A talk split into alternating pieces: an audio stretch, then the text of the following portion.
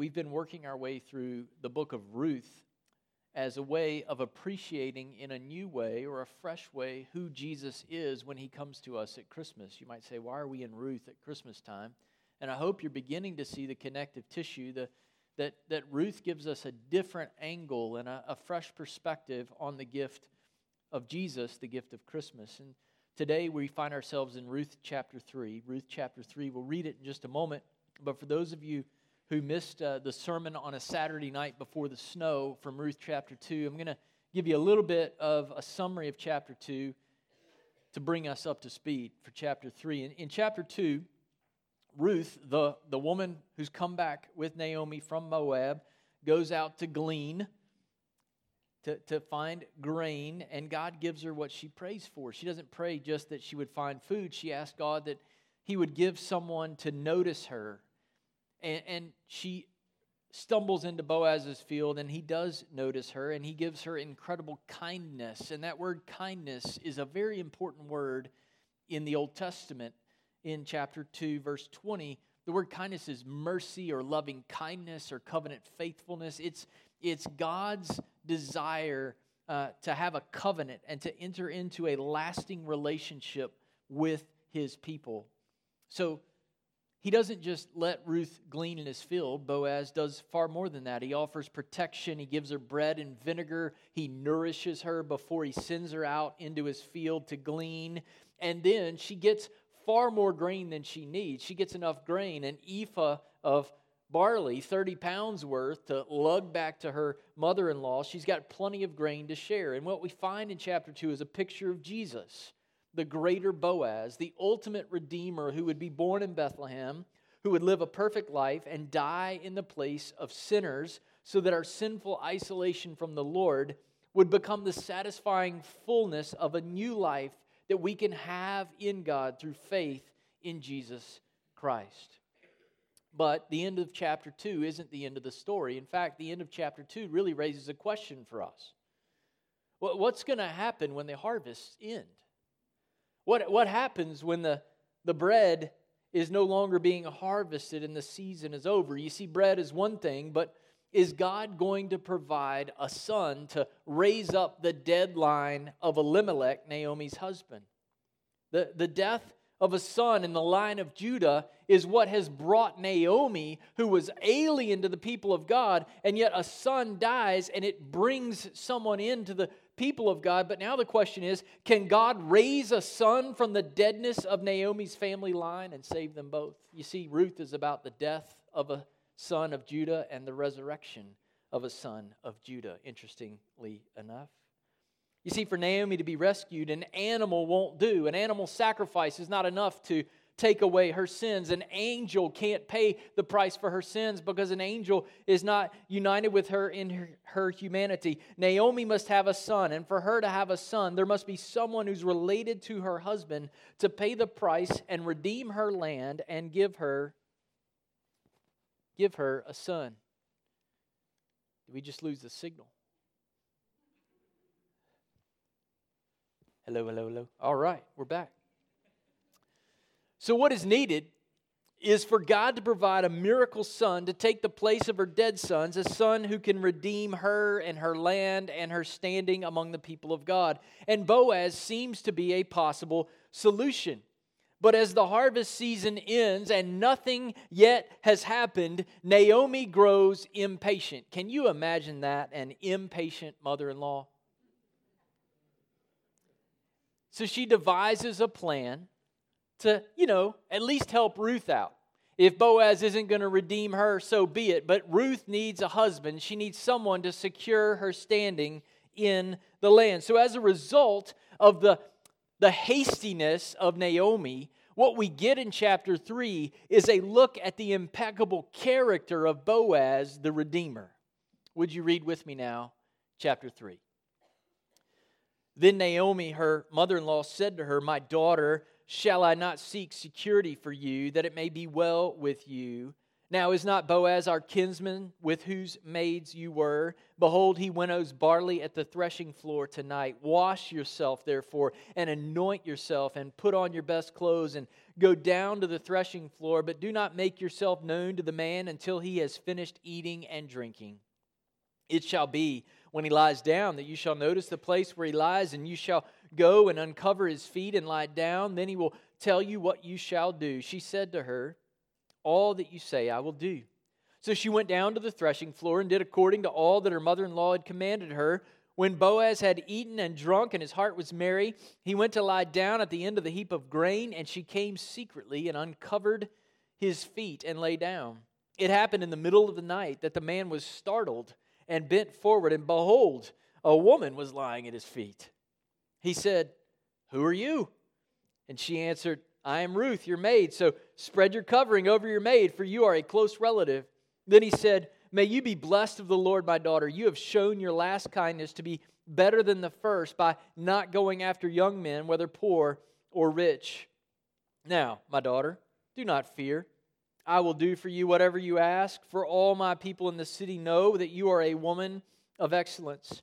Now, it is true that I am a close relative, however, there is a relative closer than I Remain this night, and when morning comes, if he will redeem you, good, let him redeem you. But if he does not wish to redeem you, then I will redeem you as the Lord lives.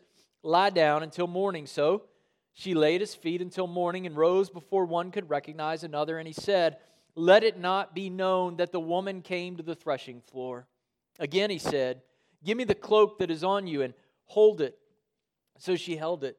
And he measured six measures of barley and laid it on her. Then she went into the city. When she came to her mother in law, she said, How did it go, my daughter? And she told her all that the man had done for her. She said, These six measures of barley he gave to me, for he said, Do not go to your mother in law empty handed.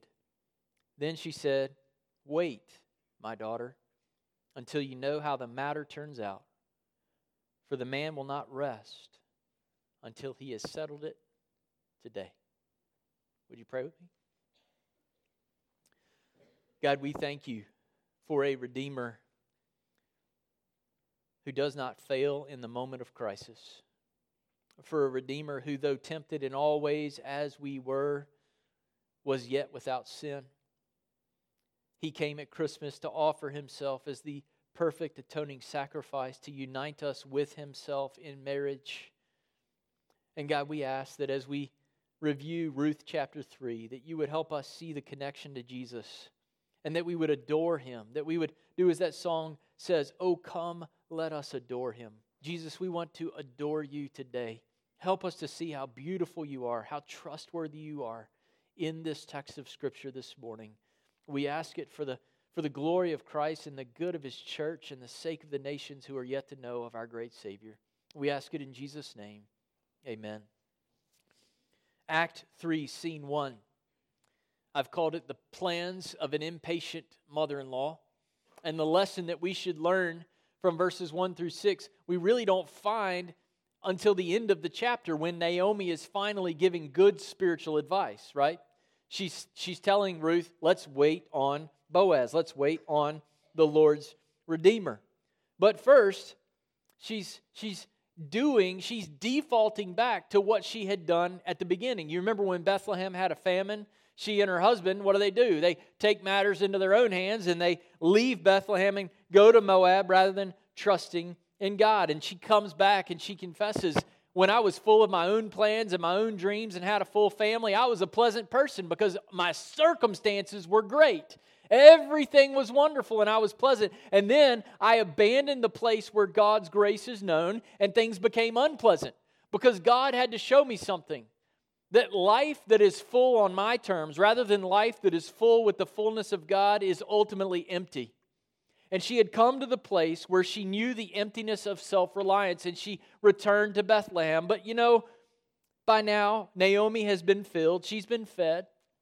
She's tasted of some bread that God has provided for her. And have you discovered in your life yet as a Christian that sometimes we can revert back to the old ways of trying to take control of our circumstances and our situations?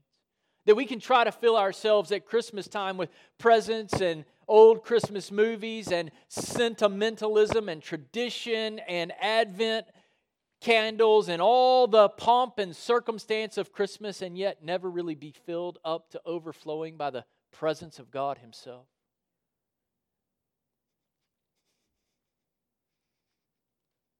Are you desperate for God this morning? Are you hungry just for a little bread on the table? Are you hungry for the fullness of being known by God and knowing Him? You see, Naomi has had her fill of bread, her circumstances are better, but the barley's running out and the harvest season is over. And Boaz hasn't done anything yet, so what are they going to do? And I think Naomi is a lot like us, and we're a lot like Naomi. We, when we get pressed in those circumstances, rather than waiting on the Lord and trusting in Christ and remembering that if He sent His Son to die for us, then surely He's going to take care of us, we want to take control back. And that's what we see in Naomi. Her two questions in verses 1 and 2 are not, are not like honest questions, they're rhetorical questions. She's not like, hey, Ruth, let me get your opinion on this. Rather, they are questions that assume the answer. She, she's saying, My daughter, shall I not seek security for you? Now, isn't Boaz our kinsman? I mean, it's only right that we do this. She's not asking her opinion, she's justifying the course of the action that she's about to suggest. Naomi wants marriage for Ruth. In other words, her motives are right. She wants to protect, protect the daughter in law who's come back with her from a foreign land, but her motives, while her motives are right, her methods are wrong. And for the people of God, right motive is not enough. We also have to employ the right methods. In other words, the end does not justify the means.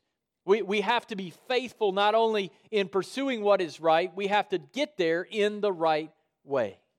In verse 2, Naomi says Boaz is winnowing grain tonight. Why would we wait for daylight to make a marriage proposal? Why would we wait for that? Let's just use the cover of darkness. By the way, what man in his right mind was going to marry a widowed, childless Moabite woman with a needy mother in law anyway? So Naomi knows her limitations and she opts for the less than honorable tactics that come under the cover of darkness. She so desperately wants her will to be God's will that she fails to wait upon the Lord. And that is dangerous, dangerous territory, church. Naomi's plan might work, by the way. Do you remember the story of Tamar and Judah? Judah did not give his son as a redeemer to Tamar, and so Tamar gets tired of waiting and takes matters into her own hands and dresses as a lady of the night and meets Judah on the path to mourn the death of his daughter, and then things happen, and then we have the son Perez, which interestingly enough is the great, great, great, great, great grandfather of Boaz. So maybe she thinks, well, there's a little bit of shenanigans in the family line, and we can trick this man of honor up into doing what he needs to do to get this thing moving, this plan of God. Naomi tells Ruth, just wash yourself, anoint yourself, get on maybe some midnight perfume at midnight hour, and get dressed. At a minimum, at a minimum, what Ruth is proposing, what Naomi is proposing rather, is that Ruth present herself to Boaz as a bride. We know this because the exact same language is used in Ezekiel 16 when it says that the Lord made Israel his bride. How? He bathed and perfumed and dressed her. But I think more than just a marriage proposal is going on here, church, because it's nighttime at the threshing floor. And Hosea 9:1 tells us the threshing floor was a common place of prostitution. Naomi tells Ruth not to approach Boaz until he finishes eating and drinking. Why? Likely because a man with a full stomach is more easily persuaded. Then Ruth is supposed to find where Boaz is, uncover his feet, lie down, and wait for him to tell her what to do. In verse 5, Ruth's loyalty to Naomi shines through, does it not? I'm going to do whatever you ask me to do. And in verse 6, we learn that that's exactly what she does. And this is a warning to us, church. When, when you encounter someone who's hungry to come near to the people of God and to really enter into the church life, and you are their mentor in, their, in the faith, you are their example, you've got to guard yourself. You got to be careful what you suggest to new believers, people who are new into the family of God, as what is godly conduct. Naomi is, is putting Ruth at great risk here. And she also provides the circumstances in which the worthy redeemer, Boaz, will be, test, will be tested. Ferguson writes this perfume, nighttime, good food and wine, the warm physical closeness of an attractive woman what man could miss the apparent message? Will Bethlehem's Redeemer pass the test? Act 3, Scene 2. Boaz is tested, and the Redeemer from Bethlehem passes the test. He will redeem in God's way. In verse 7, we read that Ruth came to Boaz secretly, likely concealing her identity with the shawl or the cloak that she would soon use to carry home six measures or handfuls of barley back to her mother in law. If you think that Boaz is under pressure here, if he's, you think he's facing a serious test, church, you're right. He's on a full stomach. He's worked hard all day at the threshing floor. He's not at his home. He's laying down in the pitch black countryside outside of Bethlehem where they didn't have iPhones with flashlights. This is can't see your hand in front of your face kind of darkness. Have you ever been in that kind of darkness? Verse 8 says it's the middle of the night. Church, the crisis comes in the cover of darkness. And that is where character is proven and the light of Christ is proven, is how we behave and operate when it's dark. We will soon know what kind of man Boaz is nighttime perfume and a younger woman lying at his feet, and Boaz is startled awake. I bet he was startled awake. And at this point in the story, Naomi thought Boaz was going to tell Ruth what to do. Instead, Boaz asks a very important question in verse 9 Who are you? Boaz is like Jesus, rebuking Satan in the desert wilderness. He doesn't mistake temptation for opportunity.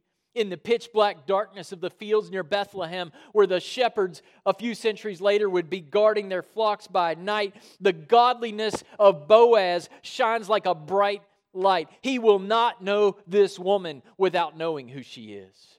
Faced with great temptation, Bethlehem's Redeemer will not sin. And when the Redeemer asks us, church, who we are, look at what happens. Ruth, who said in chapter 2, I'm just a foreigner, I'm just from Moab, I'm not even deserving to be one of your servants. Now she says, I am one of your servants. I belong to you. You've brought me into your family. And she makes two requests. Her first request is for Boaz to spread his covering over her, which is a biblical way of saying, Will you marry me? In Ezekiel 16, God says, I spread my skirt over you and I covered your nakedness in making Israel his bride. But Ruth goes further than just wanting security for herself. She takes it to the next level. She says, By the way, Boaz, you are a close relative. That word there is the Hebrew word goel. It means a kinsman redeemer, one who is qualified to redeem because of your relationship to Elimelech. So I don't want you to just marry me. I want you to take care of Naomi too. I want you to give her a standing and an inheritance in the land. I want you to raise up her family name from the dead and give her a son. Can you think of a Redeemer born at Christmas who both unites himself in a marriage with his people and also pays the price necessary to buy them back from the sin that they committed? You see, Naomi and Ruth are giving us the, the dual picture of the redemption that Jesus provides for us. That he unites himself with us in this radical, mystical union whereby faith we are in Christ and we belong to him, and his death is ours, and his burial is ours, and his resurrection is ours, and his ascension. we are seated with him in the heavenlies, and he pleads the blood that he shed on the cross for us, and we are united with him in that. And he also went to the cross, to Calvary, to pay the price, to buy us back from the slave market of sin, and to make us his bride. He did both. In verse 10, we learn that Ruth is a young woman, and Boaz is an older man. She could have pursued a younger man, any younger man, whether poor or rich or in between, but instead she comes to Boaz. Why does she come to Boaz? Because she wants redemption for Naomi. And when we come to Jesus, the ultimate Redeemer from Bethlehem, he does what Boaz did in verse 11. He puts our fears at ease. I think it's interesting that in verse 11, Boaz tells Ruth, Do not fear. It reminds me of the angels to Mary and of the angels to the shepherds. Fear not, fear not, fear not. God is going to provide. The Redeemer from Bethlehem never asks you to compromise the integrity that characterizes those who trust in the Lord and follow Him. He doesn't say, Fear not, now let's do what you were suggesting. Rather, he says, Let's make a plan for, to protect your character. For the whole city recognizes, Ruth, that you are a woman of excellence. In other words, you've become like the Redeemer. Back in chapter 2, verse 1, Boaz is called a man, a great one, a man of wealth or prominence or excellence. That word, that last word in that description, is the exact same word that Boaz now uses to describe Ruth. Do you understand what's going on here, church? When we really get redeemed by the Redeemer from Bethlehem, the Lord Jesus Christ, over time we become more and more and more like the one who saved us. We become more godly in our character. We begin to think more like Jesus would think in, in the various circumstances of life.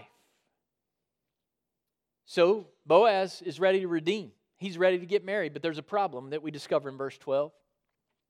And this problem that we discover in verse 12 is the way in which the author shows us the impeccable character of Boaz. You see, the problem is Boaz is apparently attracted to Ruth, would like to marry Ruth, very impressed by Ruth, but there's another Redeemer who is closer in his relationship to Elimelech, which means for Boaz to skip the line would be a violation of the Old Testament law. In Leviticus 25 25, we read that the right of redemption begins with the closest relative or the closest redeemer. So, while Boaz is a relative and fond of Ruth, he's got to do the redeeming in the right way. Bethlehem's Redeemer knows and obeys God law, God's law, church. Can, can you imagine under the cover of darkness a woman that you're attracted to? She's right there, all the pieces fall together except this one little thing about God's law. What man does this? Boaz did. Boaz is like the man of Psalm 1. His delight is in the law of the Lord, and he meditates on it day and night. He's like a tree firmly planted by streams of water, which yields its fruit in its season. He doesn't pretend to follow God by selfishly interpreting his circumstances to his own advantage. Rather, he follows God by sacrificing whatever must be sacrificed in order to respond to his circumstances biblically. Ferguson says it this way such poise is not in us by nature. It comes through meditation on God's Word, a life transformed by a renewed mind, uncompromised commitment to pleasing Him, and an assurance that His ways are best. The Redeemer from Bethlehem understands redemption must come in God's way and in God's time. And after Boaz explains that he's going to see to it that someone redeems Ruth, he protects her. He protects her reputation. She says he protects her from uh, the elements of nighttime and the dangers of nighttime. He says, You can lay here until morning. And then they get up early and she gets back home. And before he sends her away, what does he give her? Some more bread. And not just enough bread for Ruth, but for Naomi as well. You see, what God is saying and what Boaz is saying to us is you can trust me, you can rely on me. I will supply your need. Boaz is sending a little signal to Naomi. He's saying to her, Look, I get it.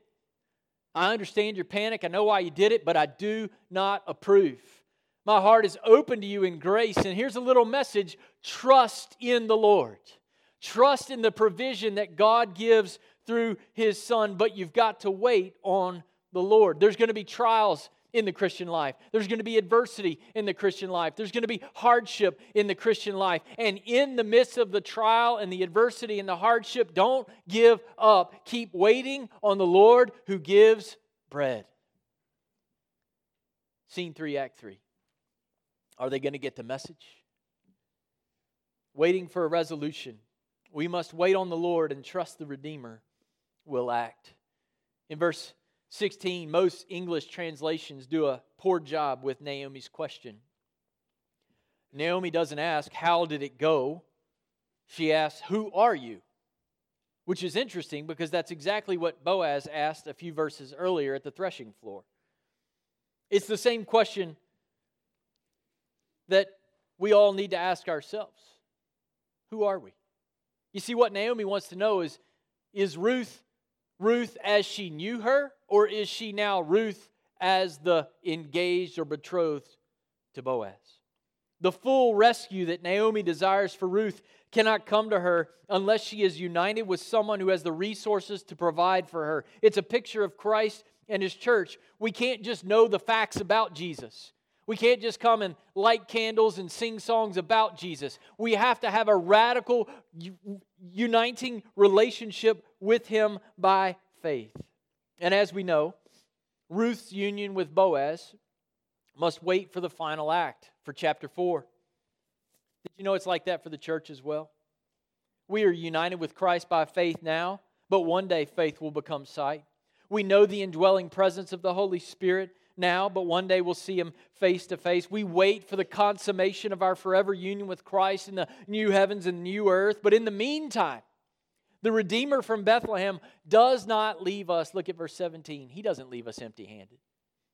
I don't want you to be empty handed, Naomi. I don't want you to waver in your trust of the Lord, always providing an, uh, us enough to know that He is good on His promise.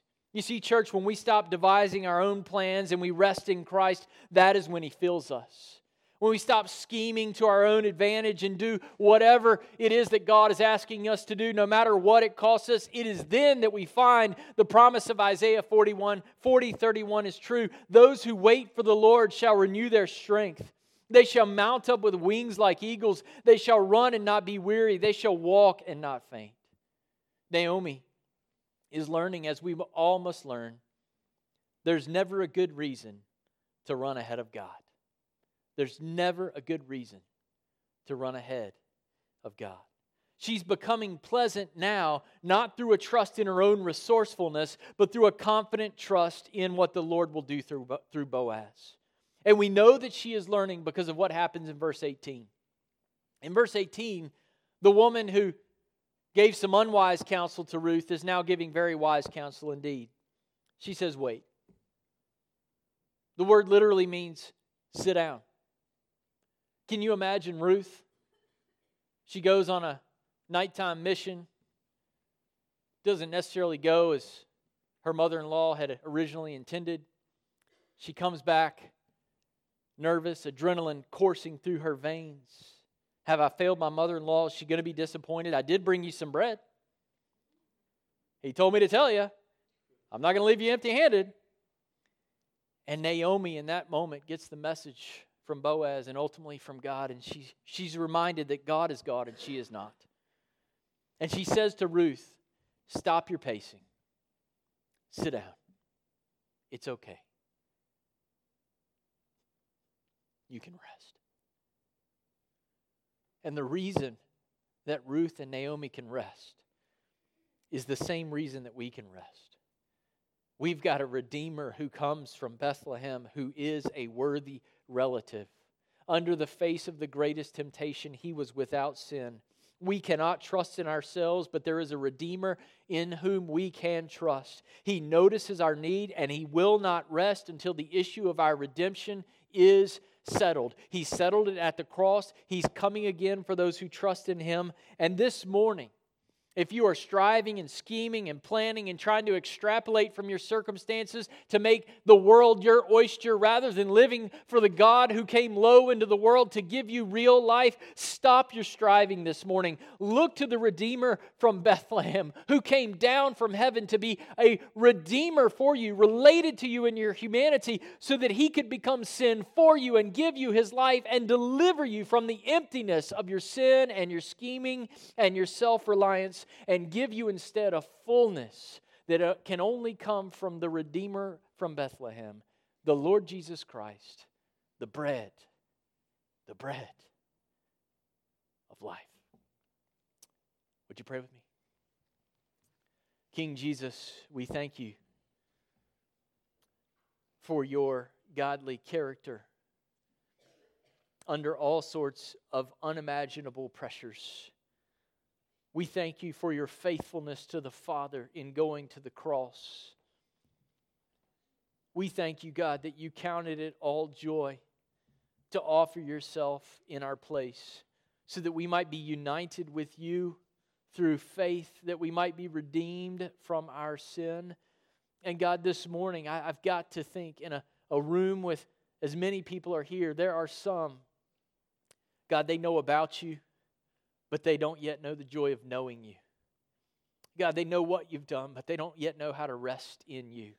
God, they've never repented of their sin and cried out in faith, saying, God, I'm a sinner, rescue me. Lord, if there's someone here this morning that, that needs to run to Jesus and find the rest and the provision that you give, I pray that you would give them the liberty and the courage to step out this morning and to trust in Jesus. God, for the Christian who's been scheming and planning and running on empty because they've been running not according to your will, but to God, not, not according to your will, but to their own, God, give them the liberty to come and start fresh with Jesus. I ask it in Jesus' name. Amen.